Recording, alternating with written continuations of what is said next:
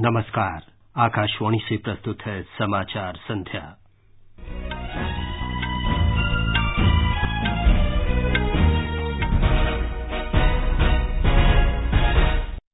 कर्नाटक में राजनीतिक संकट और गहराया। कांग्रेस के दो और विधायकों का इस्तीफा। केंद्रीय मंत्रिमंडल ने प्रधानमंत्री ग्राम सड़क योजना के तीसरे चरण को मंजूरी दी। पॉक्सो अधिनियम को मृत्युदंड के प्रावधान के साथ और सख्त बनाया जाएगा।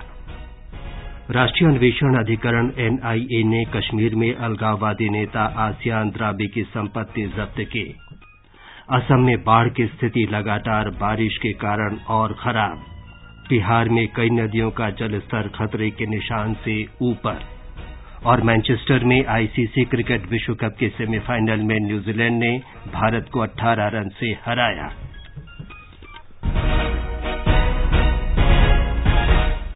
समाचार संध्या के साथ मैं विमलेंदु पांडे।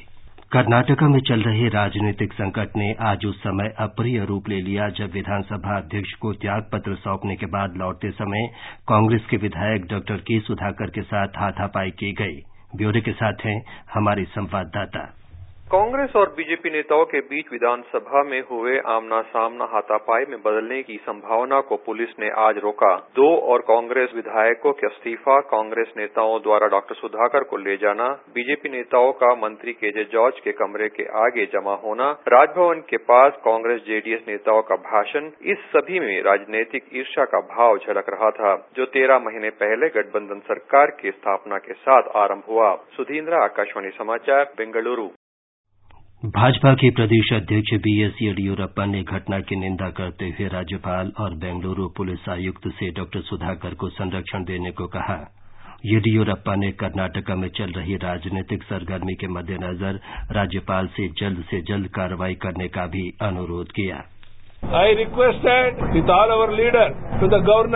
मैंने अपने नेताओं के साथ राज्यपाल से अनुरोध किया है कि पहले ही विधायक अपने त्यागपत्र विधानसभा अध्यक्ष को दे चुके हैं। दो निर्दलीय विधायकों ने भी त्यागपत्र दे दिया है और उन्होंने भारतीय जनता पार्टी को समर्थन देने की बात कही है। अब संख्या घट गई है इसलिए मैंने राज्यपाल से तत्काल कार्यवाही करने का अनुरोध किया है। अब मुख्यमंत्री कुमार स्वामी को पद पर बने रहने का नैतिक अधिकार नहीं रहा है। And minister Kumar. कर्नाटक की गठबंधन सरकार के दो और कांग्रेसी विधायक एमटीबी नागराज और डॉक्टर के सुधाकर ने आज अपने त्याग पत्र विधानसभा अध्यक्ष को सौंप दिए इसे मिलाकर कांग्रेस और जनता दल सेकुलर के इस्तीफा देने वाले विधायकों की संख्या बढ़कर सोलह हो गई है कर्नाटक सरकार ने मंत्री डीके शिवकुमार और उनके सहयोगियों, महाराष्ट्र कांग्रेस के मिलिंद देवड़ा और नसीम खान को मुंबई पुलिस ने आज उस होटल के बाहर से हिरासत में ले लिया, जहाँ कर्नाटक की गठबंधन सरकार के विद्रोही विधायकों को ठहराया गया था। ब्यौरा हमारे संवाददाता से। कुछ समय के लिए हिरासत में लिए जाने के बाद मुंबई पुलिस द्वारा कांग्रेस नेता डी के शिवकुमार को हवाई अड्डे पर ले जाया गया, जहाँ से वह बेंगलुरु के लिए रवाना किए जाएँगे। आज दोपहर शिवकुमार को महाराष्ट्र कांग्रेस के नेता मिलिंद देवड़ा और नसीम खान के साथ मुंबई पुलिस ने पवई स्थित होटल के बाहर से हिरासत में लिया था। कर्नाटक में कांग्रेस के बागी विधायकों के इस्तीफे के बाद शिवकुमार उन्हें मनाने आज सुबह मुंबई पहुँचे थे। शिवकुमार की यह पहल कर्नाटका में कांग्रेस जनता दल सेक्यूलर की सरकार बचाने का एक प्रयत्न था। सोनाली घड़ियाल पाटिल, आकाशवाणी समाचार, मुंबई। केंद्रीय मंत्रिमंडल की आर्थिक समिति ने प्रधानमंत्री ग्राम सड़क योजना के तीसरे चरण को स्वीकृति दे दी है। नई दिल्ली में संवाददाताओं से बातचीत में सूचना और प्रसारण मंत्री प्रकाश जावड़ेकर ने कहा कि इस योजना के तहत आवासीय बस्तियों को ग्रामीण कृषि बाजारों, माध्यमिक स्कूलों और अस्पतालों को जोड़ने का कार्य किया जाएगा।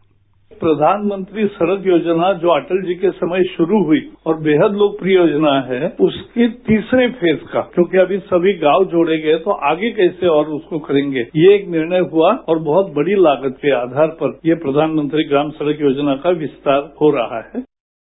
इस योजना के तीसरे चरण के अंतर्गत विभिन्न राज्यों में एक लाख पच्चीस हज़ार किलोमीटर सड़कों के निर्माण का प्रस्ताव है। मंत्रिमंडल ने बच्चों को यौन शोषण से बचाने के लिए संबंधित पॉक्सो अधिनियम 2012 में संशोधन किए जाने का अनुमोदन कर दिया है। इस कानून के तहत ऐसे अपराधियों को मृत्युदंड सहित कड़ी से कड़ी सजा दिए जाने का प्रावधान है। सूचना और प्रसारण मंत्री प्रकाश जावड़ेकर ने कहा कि कानून में इस संशोधन से बच्चों के यौन शोषण में कमी आएगी। पॉक्सो कानून ज़्यादा मज़बूत बनाया जाए ताकि जो बालकों पर अमानवीय अत्याचार होता है, उन ऐसे अत्याचार करने वाले को कड़ाई से सजा हो और सारा माहौल ऐसा तैयार करे कि इस तरह के बच्चों के साथ कोई हरकत न करे। इसके लिए डिस्करेज करने का भी इसमें अनेक प्रावधान है। केंद्रीय मंत्रिमंडल ने अंतर्राज्यीय नदियों और नदी घाटी से संबंधित विवादों के निराकरण के लिए अंतर्राज्यीय नदी जल विवाद संशोधन विधेयक 2019 को मंजूरी दे दी है। केंद्रीय मंत्री प्रकाश जावड़ेकर ने बताया कि इसका उद्देश्य राज्यों के बीच जल विवादों को तेज़ी से और कुशलतापूर्वक निपटाना है। मंत्रिमंडल ने तेरह केंद्रीय श्रम कानूनों को एक नई श्रम संहिता में समाहित करने वाले विधेयक को भी मंजूरी दे दी। प्रस्तावित कानून दस या उससे अधिक श्रमिकों वाली प्रतिष्ठानों पर लागू होगा। आकाशवाणी का समाचार सेवा प्रभाग आज अपने साप्ताहिक कार्यक्रम चर्चा का विषय के अंतर्गत केंद्रीय मंत्रिमंडल के फैसलों पर परिचर्चा प्रसारित करेगा। इसे रात साढ़े नौ बजे से आकाशवाणी के एफएम गोल्ड चैनल, इंद्रप्रस्थ और अतिरिक्त मीटरों पर सुना जा सकेगा। ये समाचार आप आकाशवाणी से सुन रहे हैं। समाचार संध्या में आपका फिर स्वागत है। राष्ट्रीय अन्वेषण अभिकरण एनआईए ने श्रीनगर के बाहरी इलाके के सौरा में अलगाववादी नेता सैयदा आसिया अंद्राबी के रिहायशी मकान को जब्त कर लिया है। ये कार्रवाई गैर कानूनी गतिविधि रोकथाम अधिनियम के तहत की गई है। आसिया अंद्राबी अलगाववादी गुट दुख्तरान मिल्लत की सरगना है और इस समय तिहाड़ जेल में बंद है। एनआईए की ये कार्रवाई आतंकवाद के लिए जुटाए जा रहे धन की जाँच के सिलसिले में की गई है।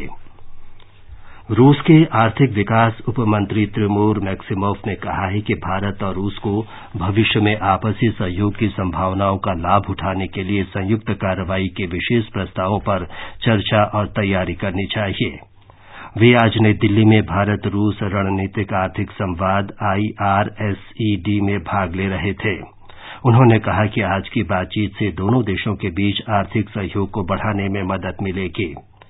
नीति आयोग के उपाध्यक्ष राजीव कुमार ने इस अवसर पर कहा कि देश के आर्थिक विकास को और बढ़ावा देने के लिए भारत और रूस मिलकर काम कर रहे हैं। असम और अरुणाचल प्रदेश में लगातार वर्षा के कारण आज बाढ़ की स्थिति और बिगड़ गई। असम के ग्यारह जिलों में दो लाख से अधिक लोग बाढ़ से प्रभावित हुए हैं। हमारे संवाददाता ने बताया है कि बाढ़ और भूस्खलन से तीन लोगों की मौत की खबर है। राष्ट्रीय और राज्य आपदा मौसम बल की टीमों को धेमाजी और लखीमपुर जिलों में बचाव कार्यों में तैनात किया गया है। सबसे ज़्यादा प्रभावित धेमाजी ज़िले में करीब सत्तासी हज़ार लोग बाढ़ से प्रभावित है। ब्रह्मपुत्र सहित कई नदियाँ खतरे के निशान से ऊपर बह रही है। बाढ़ के कारण सड़क यातायात पर बाधा पड़ा है। जिला प्रशासन कुछ बाढ़ प्रभावित जिलों में खाने पीने के सामान बांट रहे हैं। मानसपति शर्मा, आकाशवाणी समाचार, गुवाहाटी। अरुणाचल प्रदेश के मुख्यमंत्री पेमा खांडू ने सभी जिलों के प्रशासन को निर्देश दिया है कि वे बाढ़ प्रभावित लोगों के लिए पर्याप्त राहत सामग्री उपलब्ध कराएँ। मेघालय में पिछले कुछ दिनों से मूसलाधार वर्षा के कारण अनेक स्थानों पर भूस्खलन और बाढ़ से जनजीवन अस्त व्यस्त है। मौसम विभाग ने बिहार में अगले चार दिनों में मूसलाधार बारिश की चेतावनी जारी की है। गंडक कोसी महानंदा बागमती और गंगा का जलस्तर कई स्थानों पर खतरे के निशान तक पहुँच गया है। निचले क्षेत्रों और इन नदियों के तटवर्ती क्षेत्रों में बाढ़ की चेतावनी दी गई है। हिमाचल प्रदेश में प्रधानमंत्री ग्रामीण सड़क योजना के माध्यम से ग्रामीण इलाकों में सड़क संपर्क सुनिश्चित किया जा रहा है। राज्य की लगभग सभी पंचायतों को सड़कों से जोड़ा जा चुका है। हमारे शिमला संवाददाता की ये रिपोर्ट। राज्य सरकार प्रदेश के अधिकतर गाँवों को जीप योग सड़क से जोड़ने के लिए बजट में पर्याप्त प्रावधान कर रही है। प्रधानमंत्री ग्राम सड़क योजना के अंतर्गत 2520 किलोमीटर नई सड़कों के निर्माण का लक्ष्य निर्धारित किया गया है। वहीं इस वित्त वर्ष के दौरान सतहत्तर बस्तियों को सड़क सुविधा से जोड़ा जाएगा। प्रदेश की सभी तीन पंचायतों में से तीन हज़ार एक सौ इकतीस ग्राम पंचायतें पहले सड़क सुविधा से जुड़ चुकी है। राज्य में बनने वाली सभी नई सड़कों को स्वतंत्र एजेंसी द्वारा किए गए सड़क सुरक्षा ऑडिट को पास करना ज़रूरी है। इस बीच मुख्यमंत्री जयराम सीताराम ठाकुर ने योजना के तहत बन रही सभी सड़कों का निर्माण तय समय अवधि में सुनिश्चित करने को कहा है। उन्होंने कहा कि इस संबंध में किसी भी तरह की कोताही को गंभीरता से लेते हुए अधिकारियों की ज़िम्मेदारी तय की जाएगी। संजीव सुंदरियाल, आकाशवाणी समाचार, शिमला। वित्त मंत्री निर्मला सीतारामन ने कहा है कि सरकार अर्थव्यवस्था में वित्तीय मजबूती लाने को वचनबद्ध है। केंद्रीय बजट 2019-20 पर लोकसभा में बहस का उत्तर देते हुए उन्होंने कहा कि बजट में वित्तीय घाटा तीन दशमलव तीन प्रतिशत रखने का लक्ष्य रखा गया है, जबकि अंतरिम बजट में ये तीन दशमलव चार प्रतिशत था। उन्होंने कहा कि ऐसा करते हुए सार्वजनिक खर्च को लेकर कोई समझौता नहीं किया गया है। वित्त मंत्री ने आशा व्यक्त की कि सदन में अर्थव्यवस्था से जुड़े मुद्दों पर और अधिक ध्यान दिया जाएगा।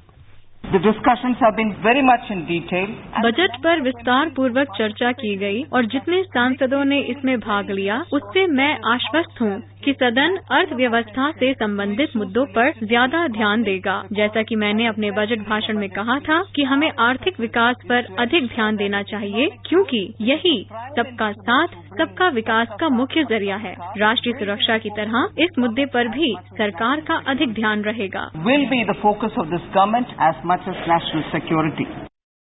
लोकसभा ने आज नई दिल्ली अंतर्राष्ट्रीय मध्यस्थता केंद्र विधेयक 2019 को ध्वनिमत से पारित कर दिया। ये विधेयक इस वर्ष मार्च में जारी अध्यादेश का स्थान लेगा। इसमें संस्थागत मध्यस्थता के लिए एक स्वतंत्र और स्वशासी व्यवस्था की स्थापना करना और उसमें नई दिल्ली अंतर्राष्ट्रीय मध्यस्थता केंद्र शामिल करने का प्रावधान है। विधेयक पर चर्चा का जवाब देते हुए विधि और न्याय मंत्री रविशंकर प्रसाद ने कहा मैं सदन को ये विश्वास दिलाना चाहता हूँ कि हमारी सरकार की सोच एकदम साफ़ और स्पष्ट है। हम वास्तव में इस संस्था को अंतर्राष्ट्रीय और घरेलू मध्यस्थता का केंद्र बनाने के इच्छुक हैं जहाँ पर स्वायत्तता और लचीलापन सहित सब कुछ होगा। Flexibility everything would have to be there ये समाचार आप आकाशवाणी से सुन रहे हैं। आईसीसी क्रिकेट विश्व कप की सेमीफाइनल में न्यूजीलैंड ने भारत को 18 रन से हरा दिया। इसके साथ ही भारत विश्व कप से बाहर हो गया है। जीत के लिए 240 रन के लक्ष्य का जवाब में भारतीय टीम पचासवें ओवर में 221 रन पर आउट हो गई। दूसरे सेमीफाइनल में कल बर्मिंघम में ऑस्ट्रेलिया का मुकाबला मेजबान इंग्लैंड से होगा। ये मैच भारतीय समय के अनुसार दोपहर तीन बजे शुरू होगा। फाइनल मैच रविवार को लॉर्ड्स में खेला जाएगा। और अब आर्थिक जगत की खबरों के साथ हैं सोनू सूद। बम्बई शेयर बाज़ार का सेंसेक्स दशमलव चार पाँच प्रतिशत की मंदी से एक सौ चौहत्तर अंक कम होकर अड़तीस हज़ार पाँच सौ सत्तावन पर बंद हुआ। नेशनल स्टॉक एक्सचेंज का निफ्टी भी दशमलव चार नौ प्रतिशत की मंदी से सत्तावन अंक गिरकर ग्यारह हज़ार चार सौ निन्यानवे पर आ गया। विदेशी मुद्रा बाज़ार में डॉलर के मुकाबले रुपया सात पैसे कमज़ोर होकर अड़सठ रुपये अट्ठावन पैसे प्रति डॉलर के स्तर पर बंद हुआ। उच्चतम न्यायालय संविधान की धारा 370 की वैधता को चुनौती देने वाली जनहित याचिका की तत्काल सुनवाई पर सहमत हो गया है। ये धारा जम्मू कश्मीर को विशेष राज्य का दर्जा प्रदान करती है और वहाँ के लिए देश की संसद को कानून बनाने से रोकती है। प्रधान न्यायाधीश न्यायमूर्ति रंजन गोगोई, न्यायमूर्ति दीपक गुप्ता और न्यायमूर्ति अनिरुद्ध बोस की पीठ ने भाजपा नेता और अधिवक्ता अश्वनी उपाध्याय की दलील को सुना, जिसमें उन्होंने याचिका को तत्काल सुने जाने का अनुरोध किया था। सरकार ने कहा है कि कोयले की मांग आपूर्ति के वर्तमान स्तर से अधिक है। लोकसभा में एक लिखित उत्तर में कोयला और खान मंत्री प्रहलाद जोशी ने कहा कि वर्ष 2018-19 में कोयले की मांग नौ सौ उनहत्तर मीट्रिक टन थी, जबकि आपूर्ति सात सौ चौंतीस मीट्रिक टन थी। अंत में मुख्य समाचार, एक बार फिर। कर्नाटका में राजनीतिक संकट और गहराया। कांग्रेस के दो और विधायकों का इस्तीफा। केंद्रीय मंत्रिमंडल ने प्रधानमंत्री ग्राम सड़क योजना के तीसरे चरण को मंजूरी दी। पॉक्सो अधिनियम को मृत्युदंड के प्रावधान के साथ और सख्त बनाया जाएगा। राष्ट्रीय अन्वेषण अधिकरण एनआईए ने कश्मीर में अलगाववादी नेता आसिया अंद्राबी की संपत्ति जब्त की। असम में बाढ़ की स्थिति लगातार बारिश के कारण और खराब हुई। बिहार में कई नदियों का जलस्तर खतरे के निशान से ऊपर। और मैनचेस्टर में आईसीसी क्रिकेट विश्व कप के सेमीफाइनल में न्यूजीलैंड ने भारत को 18 रन से हराया। इसके साथ ही समाचार संध्या का ये अंक समाप्त हुआ। नमस्कार।